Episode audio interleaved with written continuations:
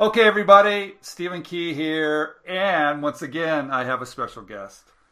Um, Tim's all the way from where do you live, Tim? I live in London, in the UK. All right, so you're far away, and I would consider you a professional inventor. Would you say you're you're a professional inventor? Well, people keep telling me that, so yeah, I mean that's how I pay my bills. So I guess I must be one, right? Yeah, I think so. And um, I'm glad to have you back. We had you on before, but we're gonna we have you back because something that's really happened that I think is really exciting. You've licensed another idea in the kitchen industry. In fact, it, is this your first idea in the kitchen industry? Let's let's yeah, it's the first one. Yeah, first one in the kitchen uh, industry. Yeah, and it's I I bought one all the way over here from the United States because this is really a great idea because um mandolin they're called mandolins, right? I mean, this is a really right. dangerous kitchen tool, isn't it, if you don't use it correctly? Yes, it's it's one of those things. It's like as sharp as the sharpest kitchen knife, and you run the vegetables over it. So you you have to be really careful with these products. And uh, I just thought that there's you know an opportunity to take a step forward in the safety of these products, and that's where the project started. Okay, and you licensed you licensed it to what company? Joseph Joseph. Great. So, Tim, let's talk about the process for just a minute because everybody's really curious, um, especially being a professional. You know, you, have done this for many years. Um, how did you approach this? I mean, did you? I mean, just one day did you wake up and go, "Hey, you know, I'm going to invent this"? I mean, how how do you do that? Okay, so there were a number of things, and the first thing that happened was that I was showing other products, and the feedback came that what we're really looking for is a different mandolin, and it's, it's something that in the industry is known as being overly dangerous, and no one's really figured it out. So I was hearing this, and that was only possible because I was in contact with companies. So, uh, you know, showing them other products which never uh, got to market.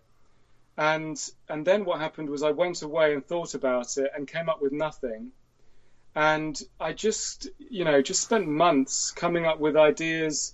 And uh, in the end, I thought, well, look, I can't design it on paper, so maybe I can design it with my 3D printer.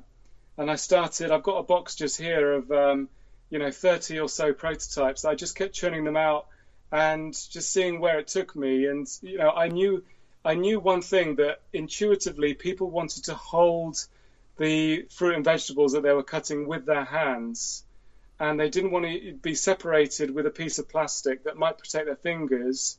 So I was, I was, it was all around the theme of how do you hold directly the stuff that you're chopping without risking your fingers. So that's where it started. Okay. So Tim, let's step back for just a minute.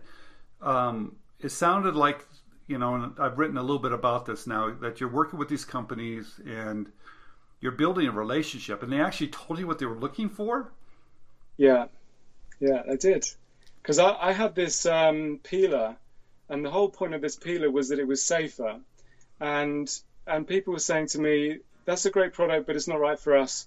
And to be honest, the thing that people are, are worried about is not peelers; it's mandolins. They're much more dangerous, and that's where the the idea came.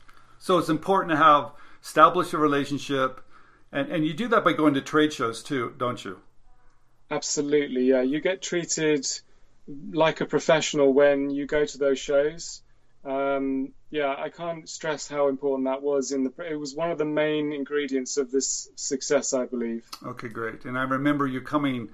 I mean, you, you live over in London. You came over to the U.S. I remember when you came on over, and uh, it's not easy to come over and spend all that time and energy and money, but you did it because it was worth it, wasn't it?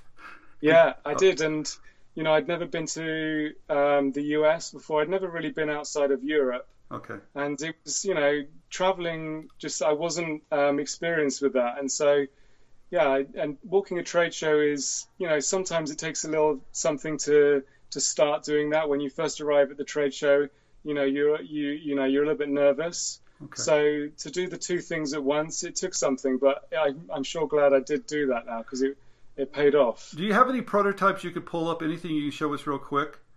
Yeah. Show us one. Because you uh, know, you know what I really like that you're a professional inventor. You've been doing this for years. You make a lot of money, but your office is so sexy. I, I cannot believe it, Tim. You spend all the money on your office. No, and I, I'm very aware that this um, this office is kind of cobbled together. It looks like it's about to fall down any moment. But uh, yeah, I, I, kind of built some of it myself. You know, so yeah, it's it's not very glamorous, but it does the job. At least it's um, nice and quiet in here. Good for you. Good for you. Yeah. So let me see a prototype. All right, let me let me show you this. This is um, where I, where the project started. This this is not mine. This is the current state of the art in the industry. This is the best handguard that you can get. Okay. And what I did was I went to this, okay, which is um, something that you can actually grip oh, with. Okay. So it's like a pincer, okay. So this one you put the veggies in here, and it has these uh, spikes, and uh, but you don't get a direct grip. Whereas with this one, it has the spikes here, but you can still kind of grip the vegetable as you're um, holding the, the guard. Okay, right. so so this is um, the thing that I, I took to Joseph Joseph. Okay. And and they really saw a lot of potential, and so their their design and marketing team and all of, all of their you know their team um, breathed life into this and made it into the product that you have in your hands there. So so Tim, real quick, it looked like you you, you took something and that was already out there, but it wasn't really designed that great, and you just made an improvement on it. Yeah, I mean this this um, handguard that's on the market before I started, it, it's been on the market for maybe 40 or 50 years, and it didn't seem to have any major improvements. Okay. I was looking at it thinking, well, it's a pretty good design. It's just not good enough for people to, you know, to use it on any vegetable. Um, and yeah, that so it was kind of like a sleeping dinosaur to a certain extent. Um, I, but you know, I didn't have a lot of confidence to be to be uh, telling you the truth because I thought, well, if no one's figured it out, what what chance have I got? Well, you're not the only one that thinks that way, huh? Everybody kind of thinks that way, don't they? Um, it's like if someone hasn't figured it out, why, why can't I? it's like it's a, all right. Tim, thank you very much for coming on. What a great job! It's always a pleasure. And I do consider you, as the book up there says somewhere up there, you are a professional inventor. Um, Thank you. Congratulations on another success. Thank you very much.